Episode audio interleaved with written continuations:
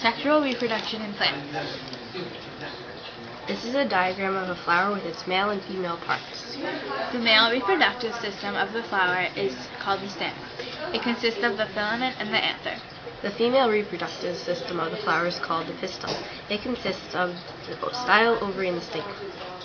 There are two different types of flowers, the imperfect and perfect. An imperfect flower reproduces by cross-pollination.